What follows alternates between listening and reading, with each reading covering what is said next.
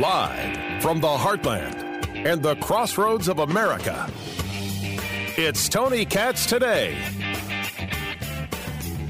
The news just breaking moments ago Supreme Court Justice Stephen Breyer will retire.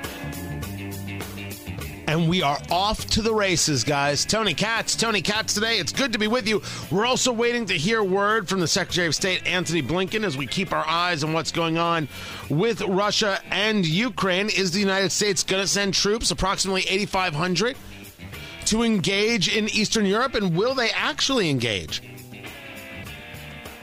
I spoke with Representative Jackie Walorski, the second district of Indiana, about this. I'll share that with you in a little bit. 833 got Tony, 833 468 8669. All the retirement news. This, this is the stuff, baby. Because this is exactly what the progressives wanted. Do not wait. Do not hesitate. Get somebody young on there. Replace these people now before it's too late. Retirements is everything that they wanted. Now, understand that the divisions of the Democratic Party are about to become laid bare in a way that you cannot possibly comprehend. Because the divide between the Democrat, if that still exists, and the progressive, which owns the Democratic Party, will be so on display for America to see. You will see the the the calls for certain nominees so radical it will blow your mind. But let's go through a top 2 list really quick to make sure that we understand what's possible. And the first possibility is something that I tweeted out the minute I heard it. What about Kamala Harris? What? What what's so what's so uh See what? What's what's what's so funny? I, I don't I don't understand the issue. Kamala Harris.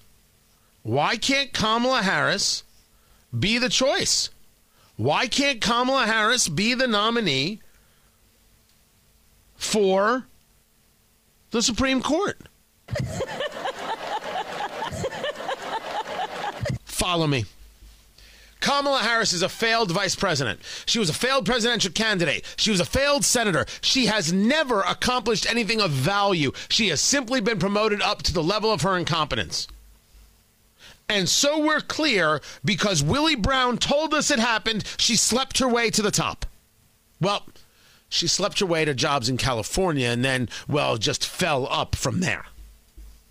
Not only will I not apologize for it, I'll double down on it. Come at me, bro.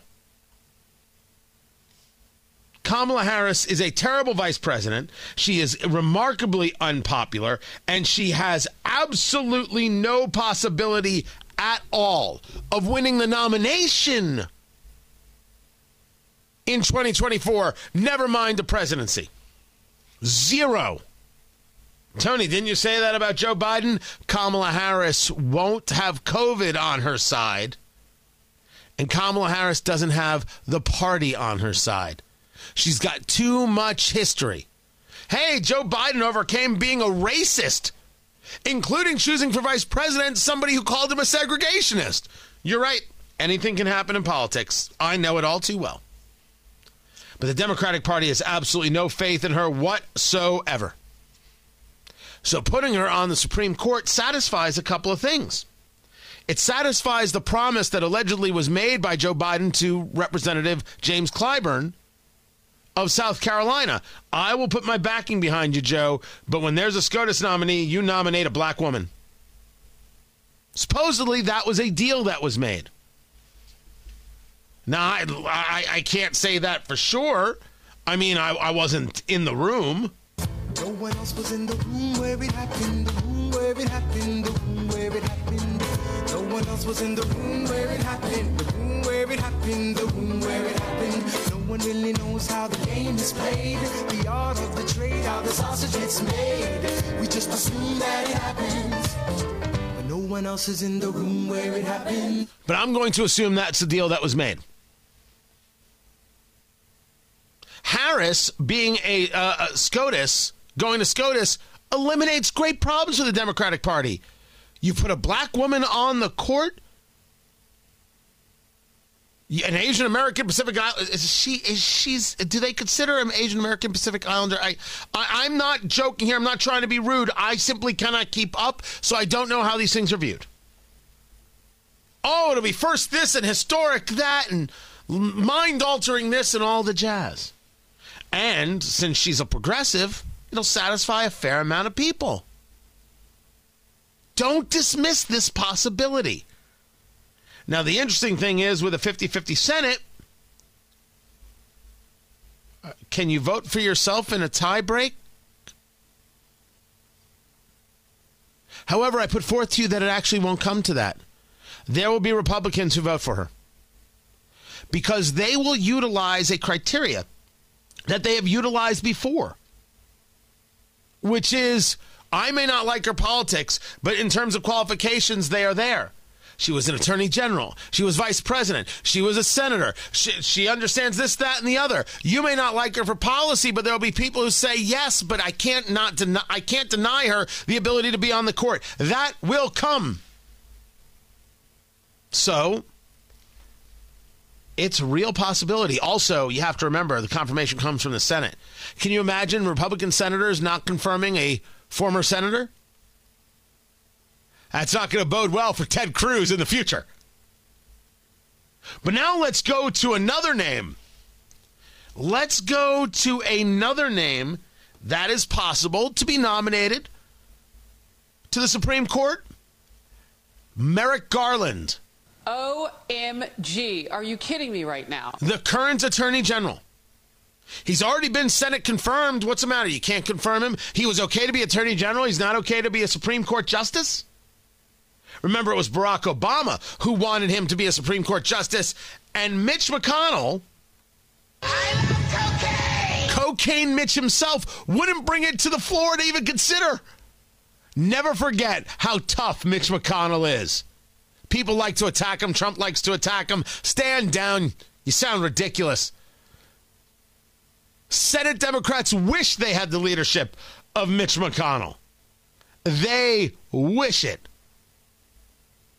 Nobody plays Thunderdome better. Two men enter, one man leaves. Two men enter, one man leaves. Now, I despise Merrick Garland. Terrible AG, anti Second Amendment, willing to attack parents, call them domestic terrorists. He is a partisan bad guy. But just the kind of lefty that all the Democratic Party could get behind. And after all, they've done all the heavy lifting. There he is. As Attorney General, there he is. How can you say, and he was a judge before that, of course, how are you going to say he's not qualified for the thing?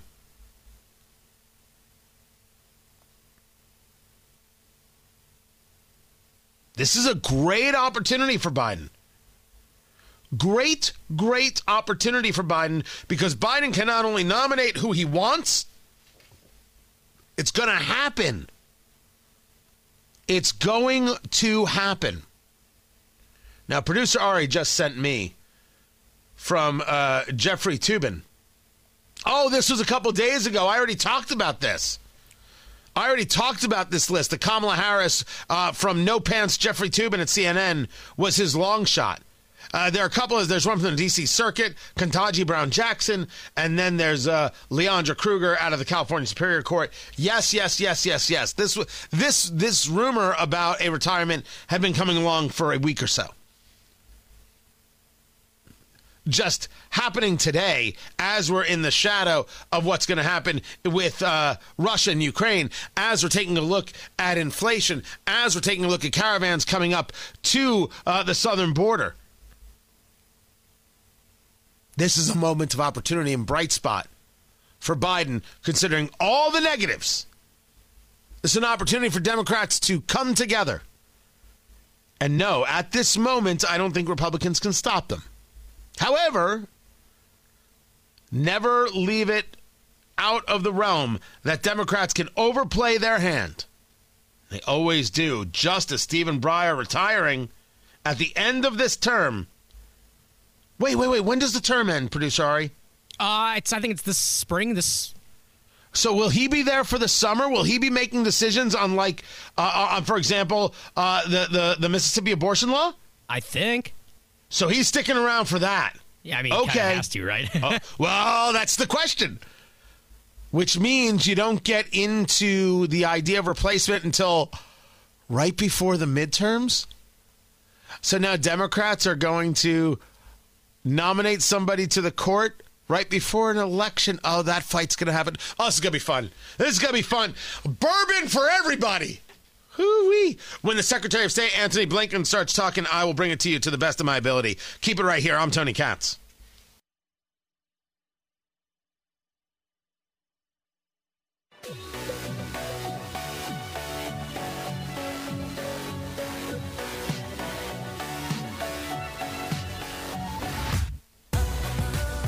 This Breyer news is just so incredible. And everybody's got a theory, and the theories are so awesome. And we, we were discussing the fact that, you know, he could nominate Kamala Harris to the Supreme Court. Yes, his vice president, because his vice president is wildly unpopular. It's Stephen Breyer, who's retiring. That is announcing and retiring at the end of the term. He could nominate Kamala Harris without a question. And it would solve so many problems as we were discussing. And I also brought up he could nominate Merrick Garland, the Attorney General, who was nominated to the Supreme Court before. But as many people are noting, he promised, promised to nominate a black woman. Right? Uh, no, notice he never said, you know, qualified, and there are plenty of qualified black women out there. Plenty. Pl- plenty. so, so we're all perfectly clear but he was more interested in in the quota than he was in in the person. Just so we're clear. If you say that's what you're going to nominate, you're more interested in the quota than the person. You're going to nominate the right person, and that person can be, you know, anyone, anywhere. So what happens when you also have to worry about 2024 and a party that's unhappy with you because if you nominate Kamala Harris to the Supreme Court, well, it's a vice presidential opening. What are you going to do? I got two words for you Hillary Clinton. life uh, finds a way. Why not? Why not? Why not put her in now? You need somebody to cover for for Joe Biden when he can't run in 2024. Why not the then sitting vice president? You think I'm nuts? How about this? I've thought of this in ways you've only dreamt about. I spend hours on these subjects, and I want now someone to explain to me why I'm out of my mind. Tony, the Democratic Party is exhausted with Hillary Clinton, and they don't want to see her again. Let me say for the record that I do not disagree. I believe that they are exhausted. And I would not put all of the mortgage money on Hillary Clinton, nor would I put it all on Kamala Harris, because there could be multiple considerations that we have not yet considered. That isn't what we asked here. Anybody who thinks that what I am discussing is not a plan of the Democratic Party does not understand what is happening. Certainly doesn't understand the power of the Clinton machine, even still, does not understand the steel will of Hillary. She wants this. She needs this. She needs to prove it. And let me say for the record, just for the most selfish, selfish parts of me, if we get Hillary Clinton in as vice president and she runs for president, that means we could have in 2024 Hillary Clinton versus Donald Trump. From Television City in Hollywood. Tell me you don't want that again. Picture the angst, picture the heartache, picture the gnashing of teeth, the screaming, the yelling. CNN will simply implode while MSNBC explodes. It will be just amazing. Michael won't be the only militant one out there nuts on nuts on nuts. You don't have enough bourbon in your liquor cabinet to get you through it. You're going to be coming to me for more, and I'm going to be selling it for top freaking dollar. I can't wait.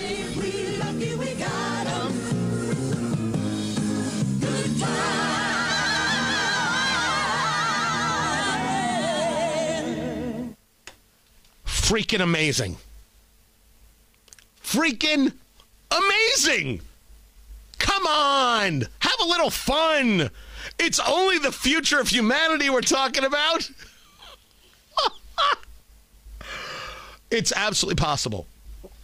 The part that we can't yet begin to understand, because while we do spend time on this uh, on the show, there's only so much time spent on it. There are people who study this. This is part of, of, of what they do. We would have to believe that we have a, a clear understanding of the levels to which the political left is progressive. We don't know yet all of the people that could be thought of who are more progressive than you could ever, ever, ever possibly imagine. We don't know the depths of the depravity. So it's hard for us to be able to figure out and see around all uh, the corners. It would be hard for us to do. There are multiple ways this can be thought about. Multiple, multiple ways. And so we will spend our time trying to figure, oh, excuse me, trying to figure that out, trying to pay attention to that. What kind of opportunities does this create outside of what it is that we are discussing here? Meanwhile, we're waiting on Secretary Blinken. I'm I, if if he doesn't come on, I, I will get it recorded and I will bring it to you, because what we're watching in Ukraine, this is serious stuff, and this is ramping up. It is not slowing down at all. This is getting more and more in our face. But someone brought up something uh, the the other day that I thought was a really good, important line about Russia invading Ukraine does Russia invade Ukraine and show up Xi Jinping, who is about to host the Olympics? And I got to tell you, I don't think he does. All politics are local. And right now, you've got a, a, a China to which you're going to be engaging in joint military exercises with. Showing them up is a is, is a thing. As retired Army Major Mike Lyons pointed out to us, you might need the, the the ground, the physical ground, to freeze a little bit more because you're about to roll in a lot of tanks, and tanks have a lot of weight. So, with the actual physical movement of an invasion can't take place until the literal ground conditions are ready, and both those things in tandem might mean a bit of of waiting we might have to wait to see whether or not this takes place and when. And I do believe that it is uh, the the the when. The when is the conversation here.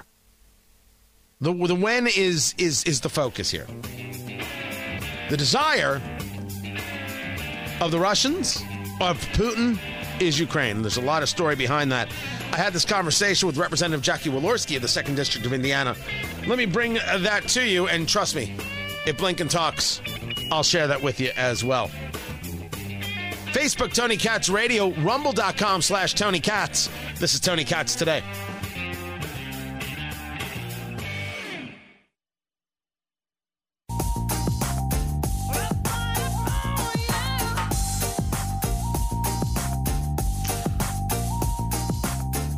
8,500 troops, is that going to be the number? 8,500 troops to Eastern Europe. Senator Todd Young of Indiana is like, send them right away. But what are we sending them to do? Are they an actual deterrent to Vladimir Putin and the possible invasion of Ukraine? Because to be a deterrent, they actually have to be utilized.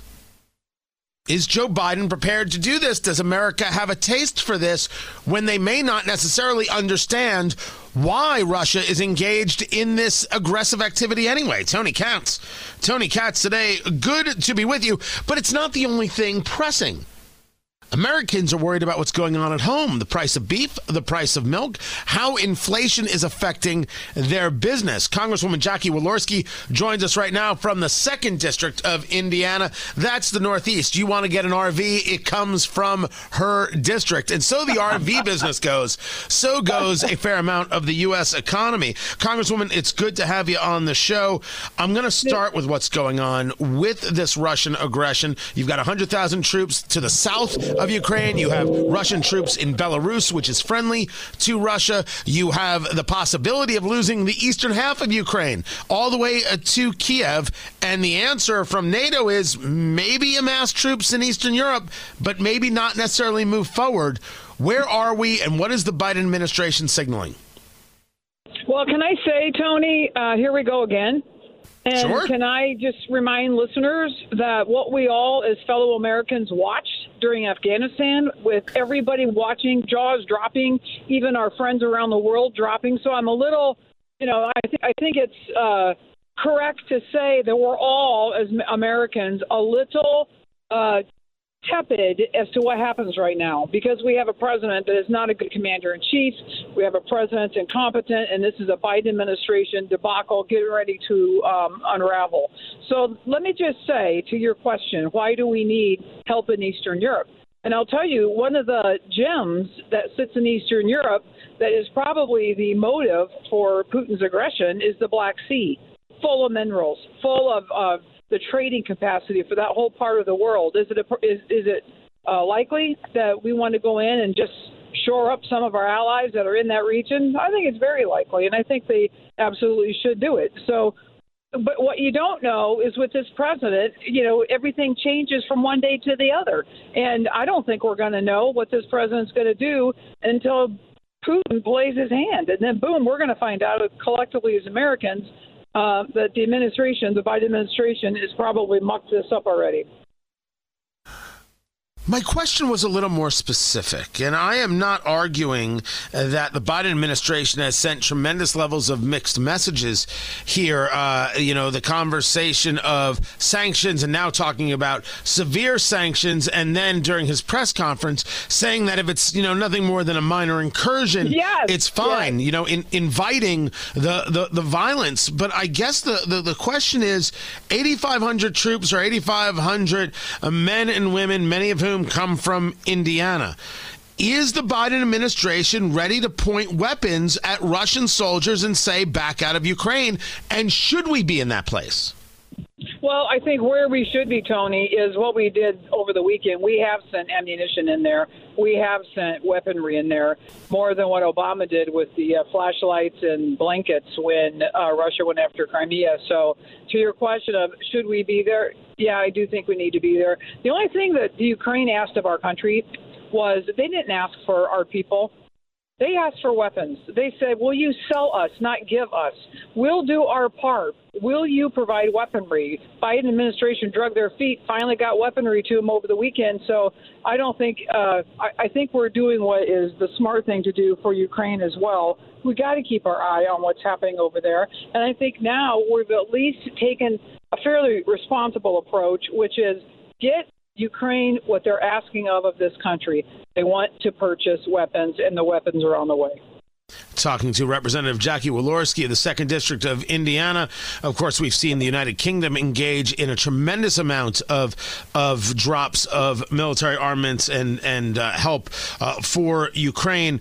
Uh, moving it out and taking a look at what's going on right here in the United States and the inflation conversation uh, that that we're dealing with. I wasn't kidding. You know, the, the RV industry is everything. You sit on the House Recreational Vehicle Caucus. Well, of course you do, as the co-chair. Of course I do. Um, you know, it's but as that business goes, so goes the economy, and we see this unique mixed bag when we see Wall Street even have thousand point swings and still come out ahead. But Midwest Main Street is in a much different place. We see oil prices, Brent crude hitting that ninety dollar number right there at at the border, which means hundred dollars a barrel is not too far uh, uh, away. You sit on the House Ways and Means Committee. You're paying attention to tax code and and economic health all day, all night, all the time. Um, is America really prepared for the inflation that is going to continue to grow? I don't think they are. I think, you know, just in the last six months, people in my district have their ears on. They realize they're paying more at the pump. And senior citizens are paying 50% more for propane during an Indiana winter, which in my world today is, you know, every single school is closed because of the freezing weather or at zero. So when you look at the reality of people walking in stores and there's no, you know, there's no uh, products on the shelves, everything costs more you know, the, the questions my district asks me, Tony, when I'm home and I'm in that grocery store and I'm in the laundromat, they look at me and they say, What in the world is happening in this country? How could 52 weeks have changed the destiny of the average American and the American dream? And it's because we have horrible policies. We have a president who's made at least seven mistakes in the last 52 days, and he hasn't done anything right. There's nothing correct that's going correctly in this country that I could say to them, oh, fear not. You know, gas prices are going to go down. Gas prices today in my district are over $3 a gallon. Oh, fear not. Propane is going to come back to an adjusted market rate. It's not happening, and we just entered winter. The American people are slammed, and they're afraid because they see the American dream sliding away from them with one party rule talking to Congresswoman Jackie Walorski of the Second District of Indiana. I get what they're seeing. We we see it too. Uh, so when you see a House of Representatives that has a record number of Democrats retiring, with Speaker Pelosi staying on, announcing her her you know run for for reelection, how do Republicans view winning the House? Meaning, what is the message that's going to resonate with voters to get them over the finish line and take control and help blunt some of these policies? Because we're going to tell them the truth that we're in this fight to win it and when these when these Democrats saw the fading of the BBB and they saw four trillion dollars out the door, and you know many Americans are standing there with their jaws open, saying, "What in the world needs to happen? We need to reset this. We need to get our values back in this country. We need to make sure that we're protected in our neighborhoods, that inflation goes down, that IRAs go up." Because that's the reality of what's happening. I think by telling the truth in our districts that we're fighting for them and that what we're going to do when we get this house back categorically, you know, we do have a plan. We do have a plan to release to them. It's basically undo the seven horrible things that have just happened. And the American people are there. I talk to Democrats in my district, Tony, that absolutely are horrified that this left radical agenda has taken over the Democratic Party, and they feel it too. They feel it in their pockets as well we're doubled down. You know, Pelosi can come back and she can do whatever she wants to do, but I'll tell you, the fight for the country is right here in every one of these districts, and we're fighting back for our districts, our constituents, and for the American when, but uh, I, I want to dig just a little deeper if I can. Sure. Because I, I, I don't mind uh, a bit of sloganeering, and I don't mind saying we're down for the fight. Give me three subjects. What is it that the Republicans believe are the three subjects, or the one subject? Uh, uh if I want to put you less border. on the spot, Let's what are the three things that Republicans believe are going to move moderates and the suburban soccer mom to their camp? Energy, the southern border, the cost of inflation. Uh, how about those three right there? We can turn those around almost instantaneously by putting the Trump administration rules back on that border that the Supreme Court supported. We can turn that border off almost immediately, and we did it in the last administration. Tax Cuts and Jobs Act that came out of Ways and Means was an immediate bump, an immediate help to average American family, middle America, my district being able to secure the American dream, being able to invest money and watch their investments grow, not being completely shattered with the federal government giving trillions of dollars of money away.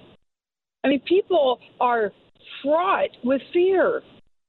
That's why we're out there telling them. That's why we're out there working for them. You know, we made sure we brought so much pressure on those Democrats, both on the House and the Senate side, by talking to their districts. They couldn't even get BBB down. They're still having conversations. Can they bring small pieces of it down? We are on the defense for our country. We're the ones that are going to make sure that reinstitute the uh, Constitution, the power of the Constitution, and making sure our districts and the rest of the country have a chance to rebuild that American dream. We are right there with them. We live in these same places and are paying the same ludicrous amount of money that the Biden administration has unveiled into this country. One of the other things that we talk about very often is that I have not seen a single member, never mind anyone from Indiana. I've not heard it from Governor Eric Holcomb. I have not heard, seen it from the General Assembly. But I also have not heard it from any representative nor senator the call to bring manufacturing back from China to the United States and how Midwest Main Street should be the place where this is going and how specifically, I'll, I'll speak personally, Indiana should be the place. I mean, you, you, you represent uh, the, those, those, that northern district. You represent where we do a lot of manufacturing, but we're not bringing drug manufacturing back at any record numbers. Columbus, Ohio, got the Intel plant for twenty billion dollars, which I consider a sin against nature. Not because I don't want the plant, because I didn't want it in Ohio. I'd much rather have it in my beloved Indiana. Where is the push, the aggressive push, statewide and from your level, to bring manufacturing back to, to America and specifically to Indiana? You better believe it. So one of the things that you know that we do have the jurisdiction on is trade issues, and there's a big fight over trade with the Biden administration because they simply won't move. There's a there's a part in the trade regs called Section 301 that has tariffs involving China that we recently just let a letter on. and We've been and we shot it to the mountaintops. The Biden administration has done absolutely not one thing. What we need, what we've been fighting for, what we've been pushing for, is to put us back to the 301s that we were under under the Trump administration. Let's go, let's go back to when this was going right. And the manufacturers in my districts and around the country were set free to do what they want to do to help to keep money in their pocket and more than anything, keep manufacturing jobs here. We can't even get a response from the USTR and for the Biden administration, but I can tell you I'm leading the effort both for the state of Indiana and nationally as well. Because so you're telling me that, that to change the regs, or they're not coming back. So you're telling me that Republicans have been reaching out to the Biden administration to open things up on the regulatory side for manufacturing, and he's not responding. And that's not a nationwide conversation on radio stations, on Fox, on Newsmax, on News Nation, on social media, and everywhere else. We're the first people talking about it. We're not the first people talking about it. It's in print media all over. I think I saw six uh, things yesterday on clips where we're talking about this nationwide, any venue that we can get, because it's again another mistake by the Biden administration. Appointing a USTR and handcuffing her from being able to have the ability to bring those jobs back or shut those tariffs off. A tariff is a tax, and that's what you know. That's what we fight in our district with the RV industry now we will. We're going to get into the tariff as a tax conversation in another time because uh, I use I said that for four years and I accepted the the the the effort, but a tariff is a tax, and people yelled at me. Tariffs are definitely taxes. Before I let you go, uh, Representative, I'm taking a look at all the caucuses that you're a part of. I'm going to get a little selfish uh, right here, which I think is fine to do. I notice of everything that you are a part of, you are not a part of the uh, Congressional Cigar Caucus, and I, I'm going to need your help there. I need you, you I, Congressman Banks. We were able to get him on. I need Congressman Bucshon. Uh, I, I need Trey Hollingsworth while he's still there. Uh, I need Congressman Baird and Pence. I I, I, I even need Mrvan uh, there in the first district, Democrat. I need you all on the uh, cigar caucus. We got some work to do. We do have work to do because I'm busy making sure we get those manufacturing jobs, Tony, right up in my district in northern Indiana, and to keep those RVs producing. I do like RVs producing because after you're done with a long day of driving and you're set up, it's good to have a cigar. That's see, everything ties in together. Representative Jackie Walorski from the Second District of Indiana. I appreciate you taking the time. More to get to. I'm Tony Katz.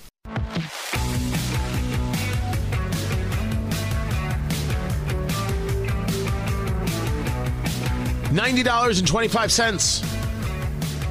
See, I was talking with Representative Walorski. I said, you know, oil just hitting that, you know, brushing up against that $90 barrier. $90.25 Brent crude. I don't know where it's going to end up. I don't know where it's going to end up. Have absolutely no clue. I don't know. Check it again now. Is it up? Is it down? Beat me? Uh, beats me. My point is, it crossed that $90 threshold. Now you will start hearing people talk about it again. But I find the whole mystery of, of heating oil fascinating. And the mystery is how is this not a front and center conversation? How is it not a front and center conversation? If, if you're talking about how people survive uh, an increased uh, uh, level of inflation, how they survive uh, certain levels of squeeze. Well, heating oil is a big one. That's a major one. But because this is about Biden, we don't talk about it anymore. I guarantee you, if Trump was in office, which is, by the way, a super cheap thing to say, right? If Trump was in office. But it's the facts, it's the way it works. It's the way it works. This is part of that, you know, I, can I can I describe to you just for a moment how much I hate the use of the word hypocrisy? I hate it. I hate it. I hate it. But sometimes it's the right word.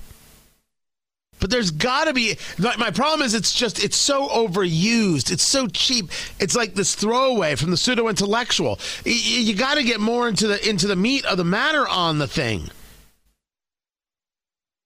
They don't cover stories the same when it's their guy in office. Now, you could argue this, I guess, from anybody. You could say of me, I don't cover stories the same when they're my guy in office. I would tell you, you got to go find that.